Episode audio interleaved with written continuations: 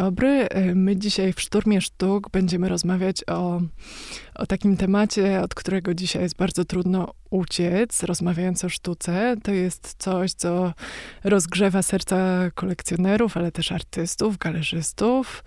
E, ostatnio, jak mi się wydaje, trochę mocniej niż wcześniej. E, czyli będziemy się zastanawiać, skąd się bierze cena, wartość dzieła sztuki. I tak jak wcześniej, będziemy mówić trochę o współczesności, trochę o historii, a dzisiaj jest ze mną mój gość, Felix Tuszko, doktorant w Szkole Doktorskiej Nauk Społecznych Uniwersytetu Warszawskiego. Czy to się zgadza? Jak najbardziej. Rozmawiamy też dlatego, że zdobył pan nagrodę. Tak, udało się otrzymać stypendium Fulbrighta, to oznacza, że w drugiej połowie tego roku ben, wyjadę do Nowego Jorku robić drugą część swoich badań. Mm, będę afiliowany na Kolumbii i zamierzam porozmawiać tam z różnymi kuratorami, właścicielami galerii, Właśnie artystami. o wartości sztuki. Właśnie o wartości sztuki, tak. Mhm.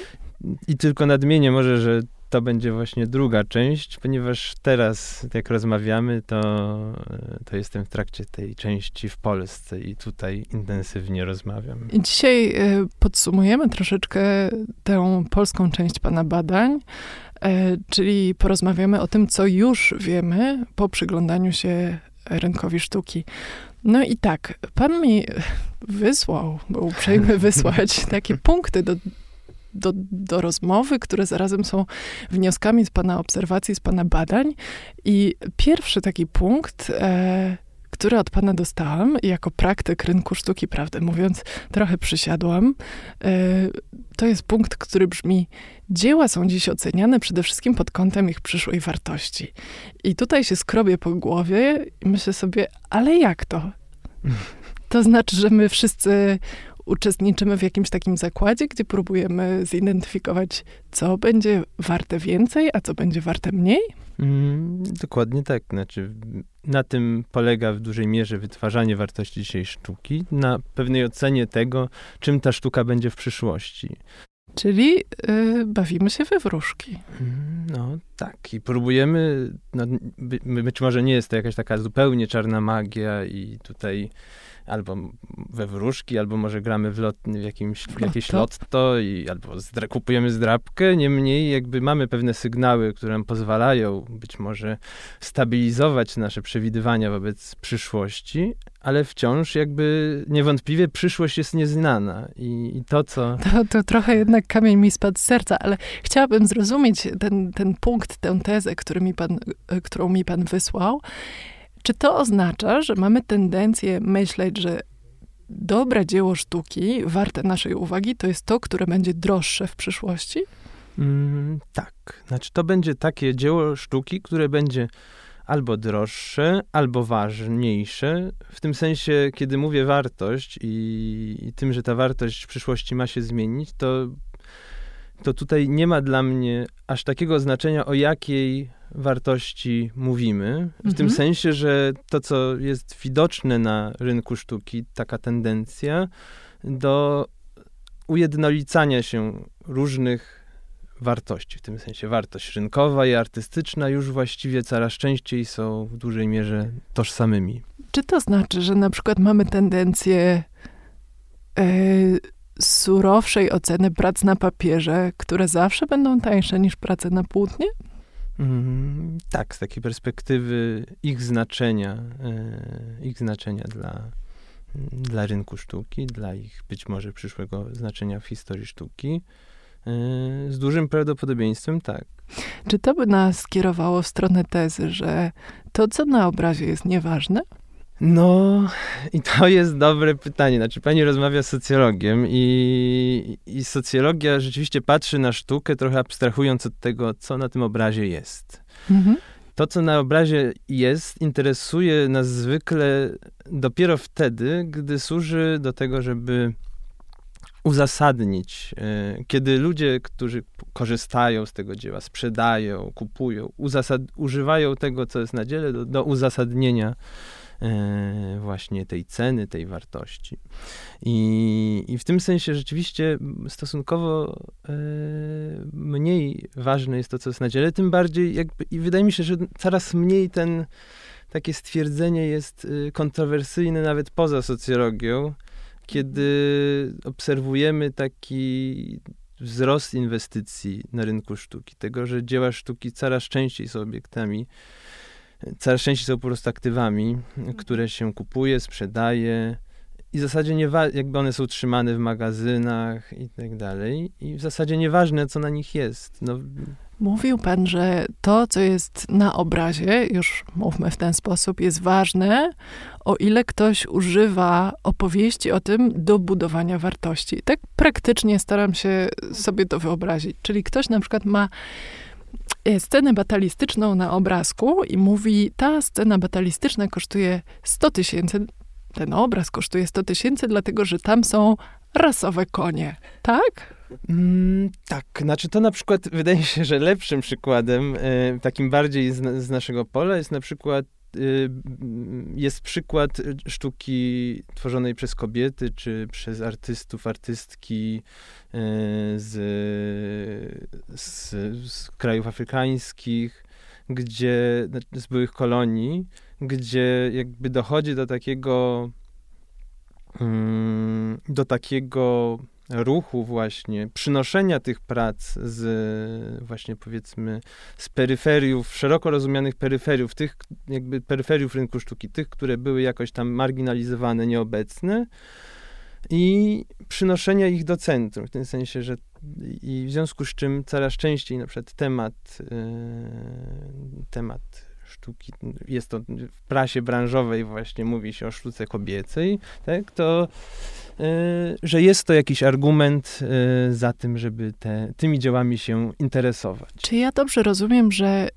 jeśli obraz przedstawia coś modnego, bardzo mi przykro, ale chyba uzna, y, użyłabym tego, tego określenia w stosunku do tematu kobiecego i mhm. tematu postkolonialnego, jest to rodzaj mody, skądinąd słusznej, a wcześniej e, ten temat nie był modny, to można mówić o tym, że to buduje wartość?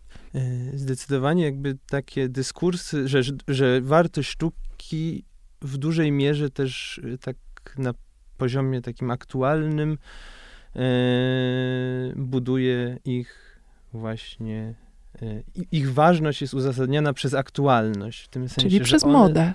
Tak, przez modę albo przez znaczenie, w tym sensie, że dzieło jest ważne, ponieważ porusza ważny temat. Tak jak mieliśmy e, w 2014 roku e, wojnę na Ukrainie, było bardzo dużo prac poświęconych e, tej wojnie i ludzie kupowali te prace i te, jakby było zainteresowanie bardzo dużym, dlatego, że to jest ważny temat. Podobnie, ma, podobnie jest dzisiaj, podobnie było z kryzysem uchodźczym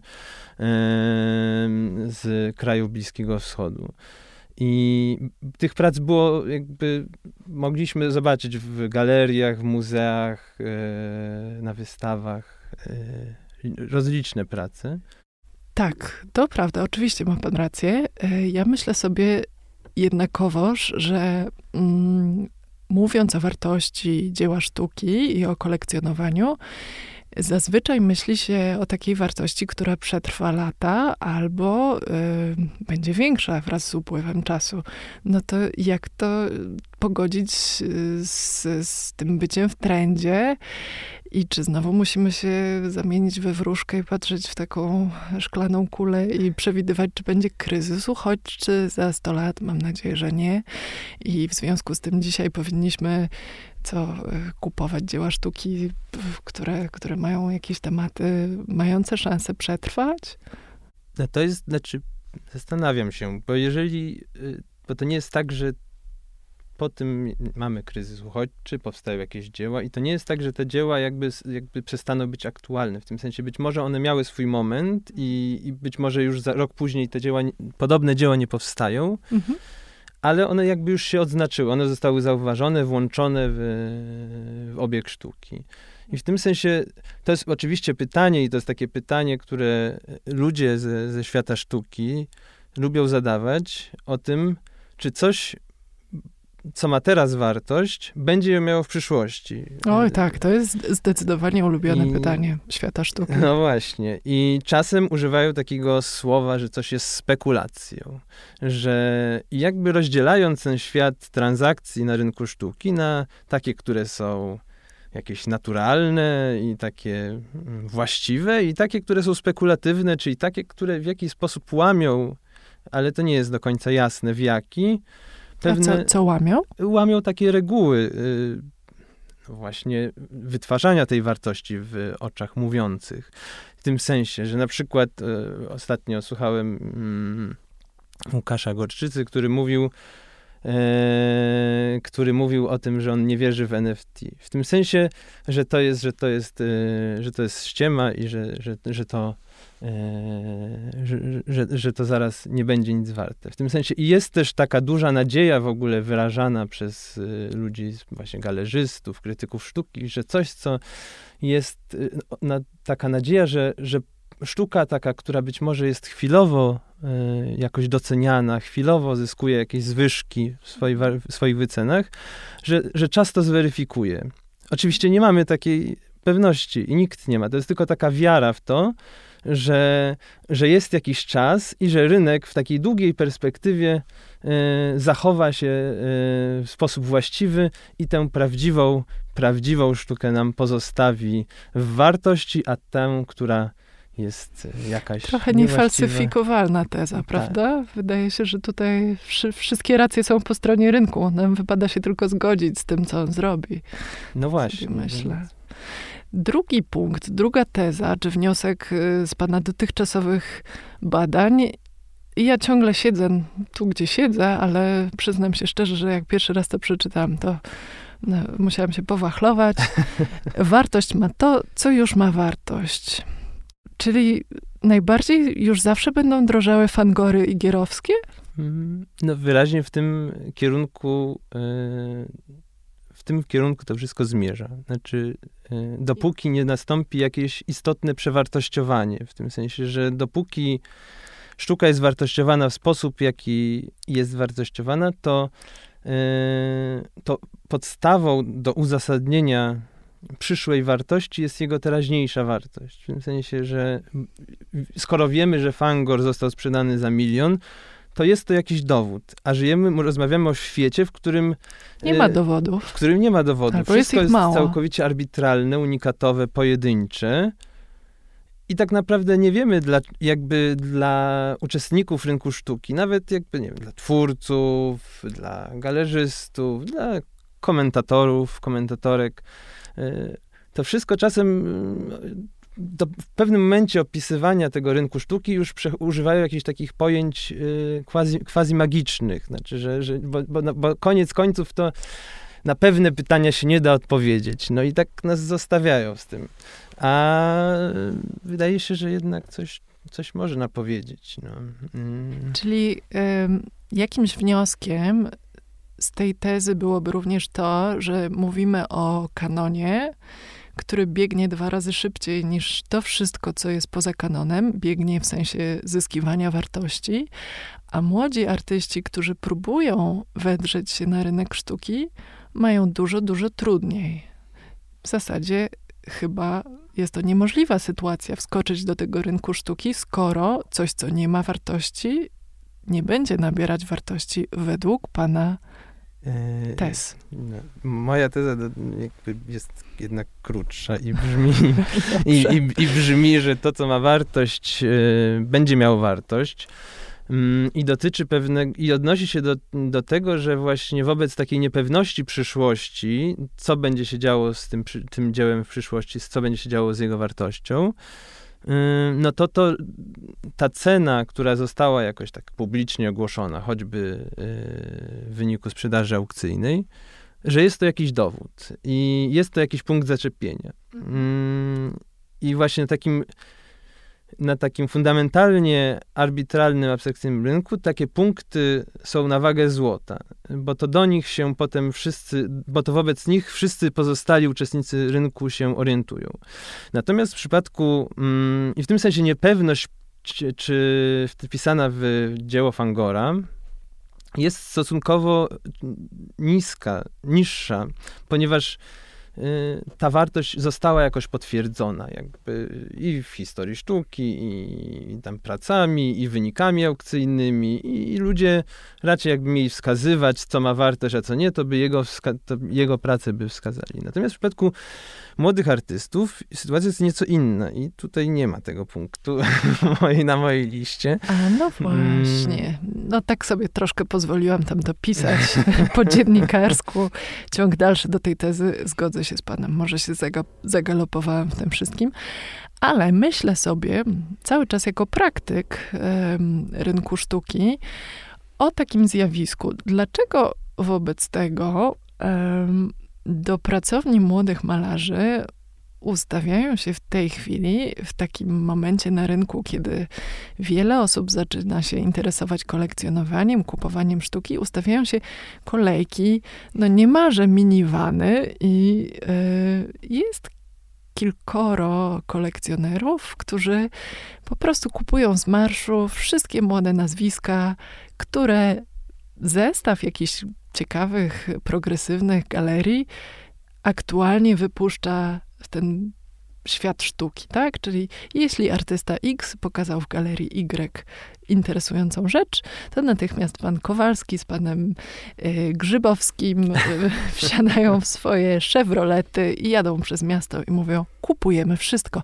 Po co? Dlaczego? Hmm, no to, to, są, to są bardzo ciekawe historie, jak y, takie skupowania już hurtowego od artystów prac y, i też y, właśnie w swoich badaniach z tego typu y, sytuacjami się, się spotykałem. Mm, no, wyjaśnienie jest proste, znaczy, bo dzieła młodych artystów są właśnie w zupełnie innym, przeciwległym biegunie y, takiej y, skali. Dzieło sztuki, obiekt artystyczny, mm, obiekt o jakiś charakterze, o charakterze artystycznym, tak?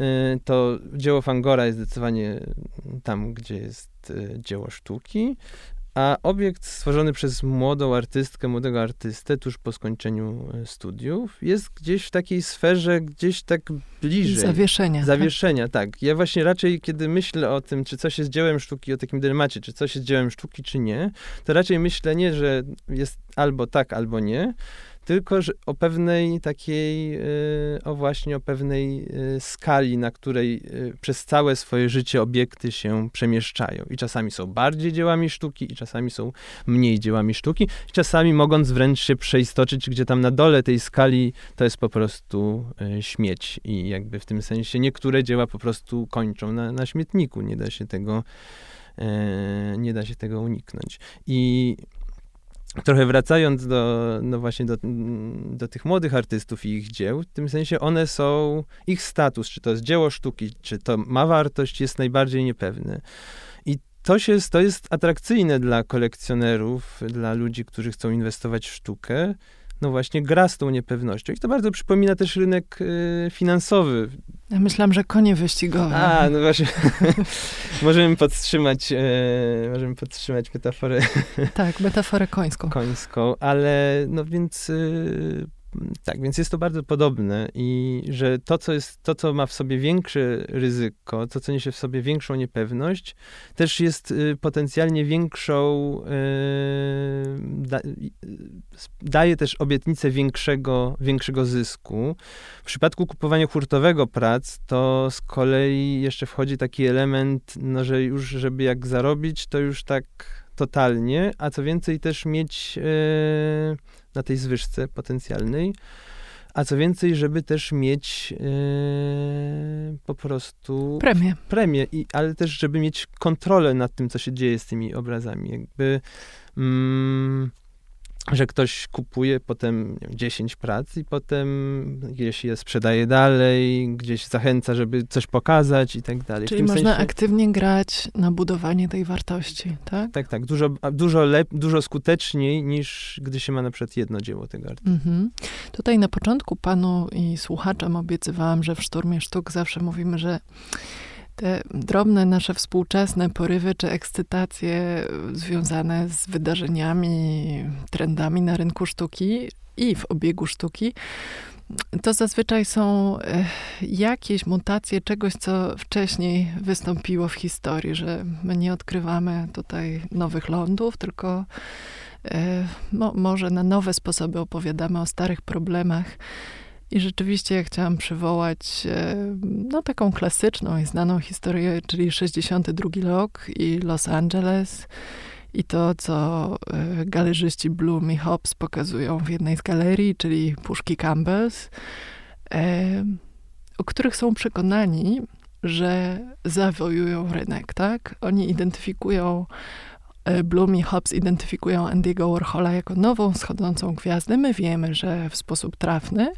Mimo wszystko, e, no, finalnie nie decydują się, zdaje się, na żadną sprzedaż. Mają ofertę, ale to są oferty poniżej ich oczekiwań. Na końcu płacą artyście tysiąc dolarów. W 96 roku ta seria sprzedaje się do mamy za wielokrotność tej kwoty, kilkanaście milionów dolarów. No, będzie tak kiedyś w Polsce? no, ciężko mi z takiej pozycji zająć taką pozycję wróżki i w tym sensie kiedyś byłem zapytany właśnie w kontekście NFT taki przyparty do muru, mm, czy warto kupić, kupować NFT, czy nie, czy to, mhm. czy tak, czy nie. I pewnie odpowiedź brzmiała, nie wiem.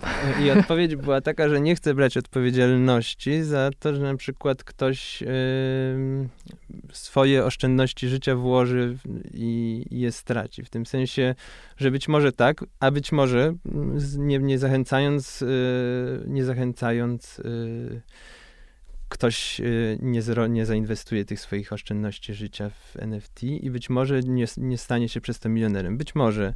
Y, ale to jakby to nie jest taka pozycja, w jakiej chciałbym się e, Dobrze, stawiać. dobrze. Wy, wy, wycofam się chyłkiem z tego pytania.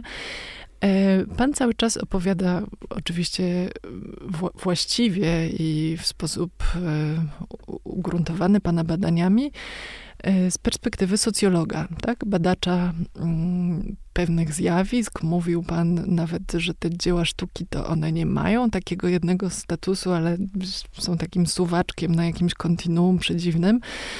Ja oczywiście no, muszę uznać Pana perspektywę jako jedno z właściwych spojrzeń, ale mam też y, swoje spojrzenie praktyka sztuki, mhm. mianowicie kolekcjonerzy, y, których ja obserwuję, z którymi rozmawiam, myślą o dziele sztuki jako o takim bardzo namacalnym, fizycznym obiekcie. To nie jest nic enigmatycznego. Enigmatyczne jest NFT, tak jak pan mówi, a na tym obrazie, który oni kupują, jest koń albo go nie ma. Boję się i obawiałabym się, e, że gdybyśmy wszyscy zaczęli myśleć e, w kategoriach socjologicznych o rynku sztuki, to wszyscy mielibyśmy związane ręce i byśmy e, umarli od świadomości tych ryzyk, że coś nam może spaść z piedestału. To po co jest taka perspektywa mhm. socjologiczna? Czemu ona służy? Mm, taka no bo perspektywa... samemu rynkowi na pewno nie służy, tak no, mi się wydaje. Wydaje mi się, że no, wydaje mi się, że ta perspektywa jest ba bardzo ważna. Oczywiście ja tutaj bronię, nie, nie jestem tutaj obiektywny, tylko e, bronię też swojej pozycji.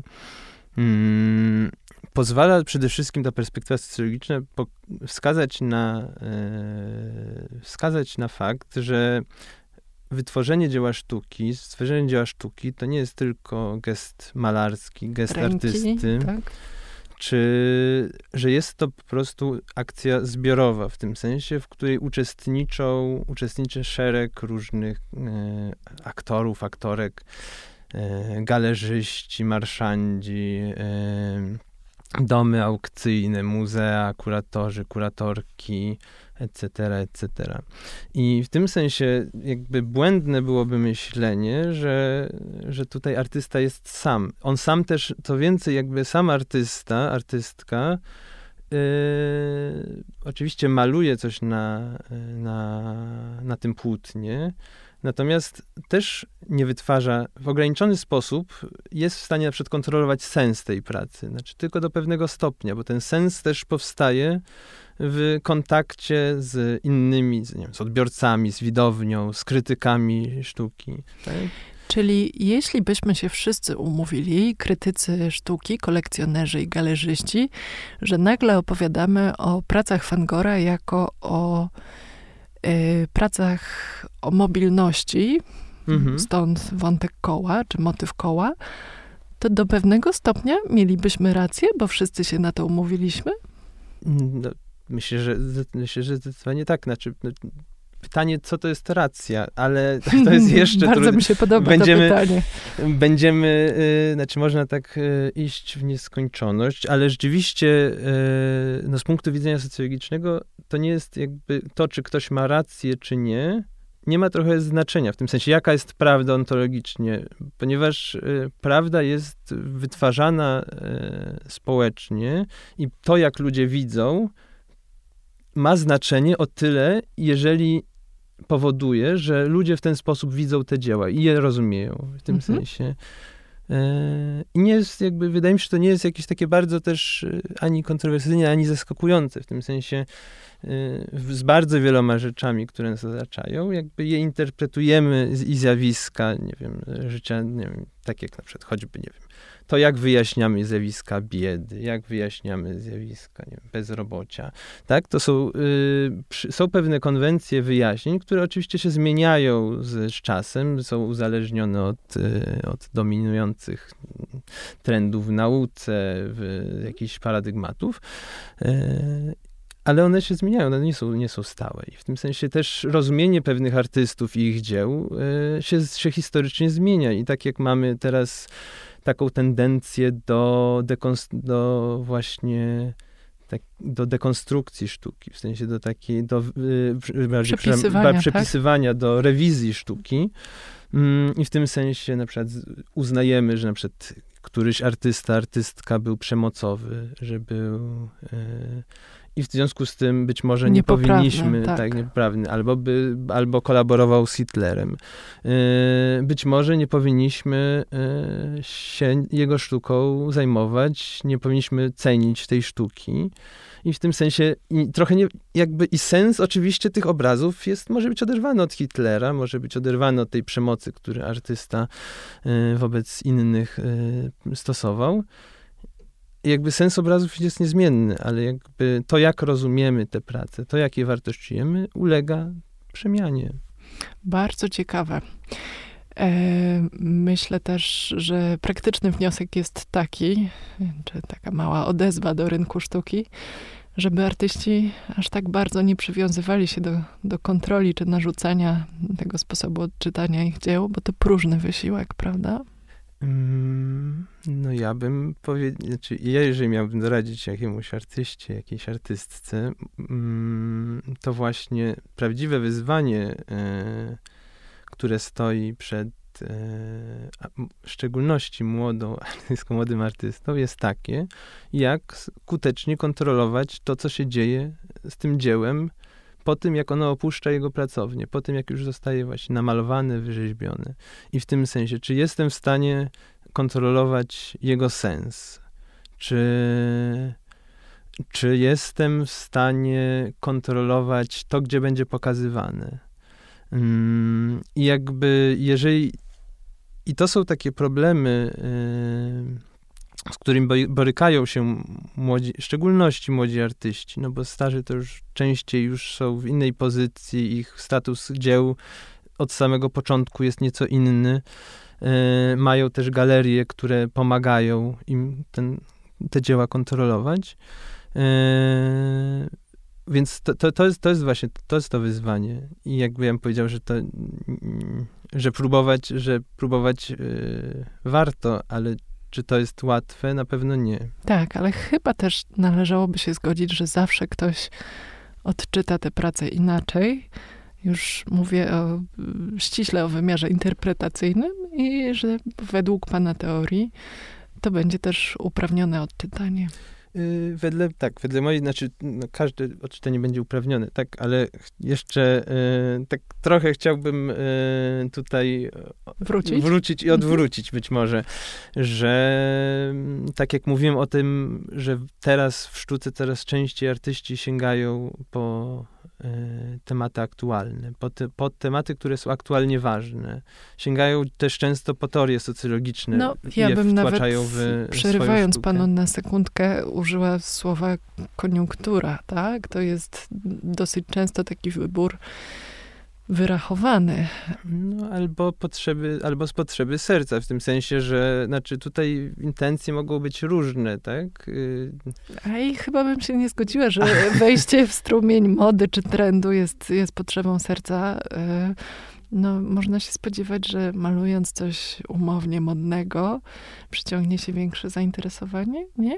No, no, no, tak, ale jakby to moim zdaniem też nie przekreśla, na przykład nie musi przekreślać znaczenia tego dzieła, jego, jego ważności. W tym sensie rzeczywiście yy, ta skala na przykład dzieł o uchodźcach yy, była przytłaczająca i w tym sensie, i, ale mogliśmy tam zobaczyć i dzieła ciekawe, ważne, pom pomysłowe i takie, które były odtwórcze, takie, jakich było wiele. I w tym sensie koniunktura, znaczy ja nie powiedziałbym, że to, to jest koniunkturalizm, w tym sensie raczej to jest kwestia tego, że y, to jest raczej taki proces, w którym y, historyczny też, w którym y, coraz, w którym jakby już jakby awangarda się skończyła, w tym sensie. Sztuka nie posługuje się tym, że próbuje o, o, obalić y, dotychczasowy porządek sztuki, dokonać jakichś radykalnych przewartościowań i że dziś taką y, tym, co ciągnie sztukę, to jest, to, to jest y, kryterium nowości, w tym sensie sztuka że sztuka nie przewartościowuje tego, co było, tylko raczej do, nabudowuje nabudowuje, korzystając z aktualności.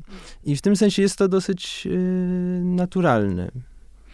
No, jeśli ja dobrze zrozumiałam, a mogłam nie, to jednak y, jeśli byśmy się mm, na sekundkę zniżyli do takiego poziomu y, praktycznej wizualizacji. Jeśli mhm. mamy pulę dzieł o uchodźcach, czy ja dobrze zrozumiałam, że pan mówił, że będą takie trochę lepsze formalnie, na przykład czy, y, z punktu widzenia y, techniki, e, warsztatu i będą takie trochę gorsze? Czy to by znaczyło, że te jedne jednak są trochę droższe, a te drugie ja trochę mniej wartościowe. No więc, yy, no więc też tak, znaczy w tym sensie ja tutaj trochę wszedłem też w rolę z kolei, ja też koń, koń, kończyłem historię sztuki i trochę tutaj wchodzę yy, jakby przyjmuję, że są różne sposoby mówienia o sztuce i mhm. opisywania. Jakby jako socjolog staram się nie, jakby to nie jest moim celem, żeby opisywać, czy sztuka... Co jest na obrazku. Co jest na obrazku, czy to jest gorsza sztuka, czy lepsza, chociaż jakby sam osobiście mam opinię i... Mhm. I, i, i, oglądam bardzo dużo sztuki, bardzo mnie to interesuje, bardzo mnie to um, zajmuje ale jakby z takiej perspektywy, e, perspektywy socjologicznej to nie ma znaczenia. Mhm. E, wracam do, do punktów, do tez z badań, e, wniosków z badań, które pan mi udostępnił, za co dziękuję. I tutaj mam punkt trzeci. Aby obiekt wytworzony przez artystę został rozpoznany i dowartościowany jako dzieło sztuki, musi zostać utowarowiony. To znaczy, że na przykład e, art, który prawie, prawie nie jest towarem na polskim rynku sztuki, albo performance, albo jakieś instalacje, interwencje, nie są, e, nie, nie mają wartości, to jest znak zapytania. Mm, nie mają na pewno wartości rynkowej ale to też nie znaczy, znaczy to, to ogólne stwierdzenie raczej ono nie oznacza to, że, że nie oznacza tego, że coś, co nie zostanie sprzedane, nie będzie dziełem sztuki, tylko raczej... Uf. Uf, na szczęście. Tak? Są, są, są różne obiegi sztuki i są takie, w których yy, i, w różny sposób się mm, zamawia, kupuje dzieła sztuki, tak? I są te takie najbardziej yy, konwencjonalne właśnie, czyli się kupuje takie dzieła sztuki, które są łatwo transportowalne i one są najpopularniejsze, tak, obrazy no tak. E, I, i, tak dalej.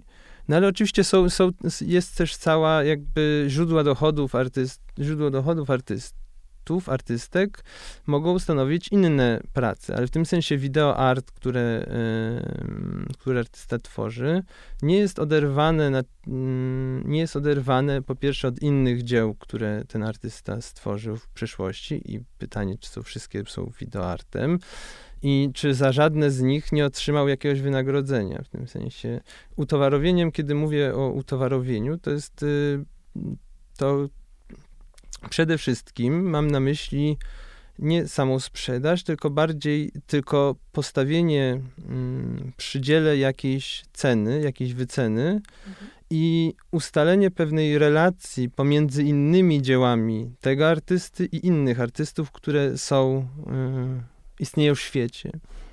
Okej, okay, czyli jeśli X sprzedał obraz w znanym polskim domu aukcyjnym za pół miliona, to y, jego niesprzedawalny performance y, może kosztować 400 tysięcy. Dobrze rozumiem? Mm, na przykład. W sensie może kosztować 400 tysięcy, a może być po prostu niesprzedawalny i, i jakby on wciąż może funkcjonować jako dzieło sztuki, tak? Ale wciąż jakby mm, posługujemy się nawet właśnie, bardzo często nawet y, choćby w praktyce muzealnej, posługujemy się dziełami sztuki, które są niesprzedawalne i w tym sensie one nie są w stanie funkcjonować na rynku sztuki, być obiektami, a jednocześnie cały czas tam jest wycena, w tym sensie. Muzea bez przerwy wyceniają e, prace, które mają w swojej kolekcji, między innymi do celów ubezpieczeń. I, I w tym sensie wiemy, ile one kosztują i wiemy, i to też jest jakiś punkt odniesienia na przykład dla wycen innych, e, innych prac tego artysty, innych artystów, którzy żyli w podobnym czasie albo tworzyli podobne prace. Rozumiem. Kolejny punkt. E, jednym z kluczowych źródeł porażek młodych artystów jest nieumiejętność utowarowienia swoich prac.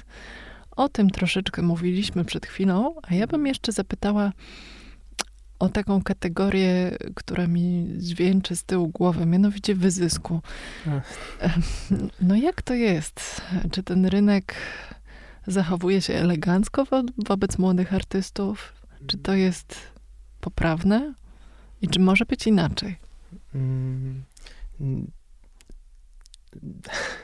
I ta cisza chyba też jest znacząca, ta prawda? cisza jest bardzo znacząca, ponieważ e, jakby zbyt, zbyt wiele się nasłuchałem o, i też widziałem, jak rynek sztuki traktuje młodych artystów, młode artystki, którzy są jakby w tej najniższej pozycji, jakby są całkowicie zależne od e, po prostu nawet znaczy, i symbolicznie, i ekonomicznie od, y, od silniejszych od siebie aktorów, galerii właśnie, kolekcjonerów, domów aukcyjnych i którzy stawiają artystom, wiedząc, że mają tę wyższe pozycje, stawiają rozmaite warunki y, współpracy, wyceny, etc., y, które są dla artystów, artystek po prostu krzywdzące, ale które z kolei artyści często są zmuszeni y, przyjmować. Bo nie ma innego Bo wyjścia. nie ma innego, bo na przykład chcą się mieć z czego utrzymać. Ale także z tego powodu, że mm, mają takie poczucie, że, y, że robią to w imię sztuki. W tym sensie, że się używa też, to też jest znamienne i jakby jest taki problem i dlatego jako socjolog też dosyć e, mam dużą dozę krytycyzmu wobec takich opowieści, które wytwarza świat sztuki o sobie. Na przykład do opowieści autonomii sztuki, w tym sensie, że galerzy... Ale praktycznie? No praktycznie... Praktycznie co to znaczy? Że praktycznie co to znaczy? No, że się przekonuje, że artysta mm, że sztuka jest wszystkim. W tym sensie, że sztuka jest dla sztuki, bo to znaczy autonomia, y, a nie dla czegoś innego. Nie dla pieniędzy, nie dla innych rodzajów gratyfikacji, tylko sztuka jest dla sztuki. Ale wszyscy poza artystą zajmują się mm, w tej grze właśnie tą napychaniem całą... portfela. Napychaniem portfela. I, a jak jednocześnie stawiają tego artystę y, w takiej y, pozycji, no, że on musi wybierać, czy on chce z komercji, jakby, czy mu chodzi o pieniądze, czy mu chodzi o sztukę. Niech on wybierze. A jakby galerzysta, wiadomo, że on działa jakby, dla, że celem galerzysty jest działalność, oprócz oczywiście promocji sztuki, jest oczywiście działalność gospodarcza i generowanie zysków. I w tym sensie dlatego artyści są takim łatwym też obiektem y, wyzysku, ponieważ y, przekonują, przekonuje się ich, że oni powinni coś robić ze względu na wyższe idee, mhm. wyższe wartości. To jest e, niezwykle ciekawe i myślę sobie, że mm, po raz pierwszy prawdopodobnie rozmawiam z osobą, która e, daje taki głęboki, też e, teoretyczny przypis do tych wszystkich cyfr, które są magią rynku sztuki, którymi lubimy się my, pośrednicy, popularyzatorzy sztuki, kolekcjonerzy, którymi lubimy się zasłaniać i mówić sobie o jakimś obiektywizmie. Bardzo, bardzo mnie to cieszy, że, e, że występujemy dzisiaj w takich dwóch różnych kapeluszach. Pan, panie Feliksie, jako osoba, która zajmuje się ideami, ja jako praktyk. E, czy możemy na koniec jakiś, jakiś taki wniosek optymistyczny, proszę sformułować? Bo mam takie poczucie, że każdy, kto mm, jest kolekcjonerem po wysłuchaniu naszej rozmowy, rozmowy może E, no właśnie, spłonąć rumieńcem, albo odwrotnie e, stracić wiarę w wartość tego wszystkiego, taką wartość ideologiczną, ale też wartość celową, to znaczy, czy, czy mu to przyniesie ten zysk, o którym on myśli. E, no, Proszę, proszę mi powiedzieć, no że ja możemy chciał... się czegoś złapać w tym no, wszystkim. No możemy się złapać przede wszystkim. Znaczy, jeżeli ja komuś życzyłbym, żeby się złapał, złapała, to bym życzył tego artystom i artystkom, którzy jakby, którzy są bardzo, którzy bardzo są właśnie w trudnej pozycji wyjściowej, i, i którym się raczej rzuca kłody pod nogi. W tym sensie mają ogromną konkurencję, są dla siebie ogromną konkurencją. A czy w takim razie wniosek e, praktyczny byłby taki, żeby e, kolekcjonerzy zaczęli interesować się w sposób odpowiedzialny tym segmentem młodej sztuki, a nie tylko szukali tej wartości wśród fangorów i gierowskich? Mm no, wydaje mi się, że, to, znaczy, że oni się interesują tą młodą sztuką, więc jakby to, to nie jest... E, to żeby nie, nie kupowali jest, wszystkiego jest do samo... minivana, tylko żeby zostawili tak, coś dla innych. Żeby coś zostawili do innych, żeby na przykład y, jednak dbali o taką uczciwość relacji, bo to się, bo kiedy przechodzimy na poziom praktyki, na poziom konkretu, no to chodzi o to, jakie umowy zawierają, czy mówią, czy, czy są szczerzy, y, czy kolekcjonerzy, galerzyści są szczerzy w relacjach z artystkami, artystami, czy ich nie, jakby, czy nie ściągają zbyt dużych marsz y, i tak dalej. To na pewno by ułatwiło, y, ułatwiło tę sytuację. I ponieważ ja będę szukać tych pozytywnych wniosków i pozytywnych wymiarów, jeśli ci kolekcjonerzy zachowają taką uczciwość, będą się trzymać tych praktyk, ta wartość młodej sztuki będzie rosła szybciej, efektywniej? Wydaje mi się, że No ja nie? się zaśmiałem, ale no, mam nadzieję, że będzie rosła, że jeżeli ludzie będą dla siebie milsi, to że chciałbym, żeby tak było, że będzie rosła szybciej, ale szczerze mówiąc nie mam pojęcia. I... Czyli wracamy do szklanej kuli. Bardzo dziękuję za dzisiejszą rozmowę. Moim gościem był Felix Tuszko. Dziękuję.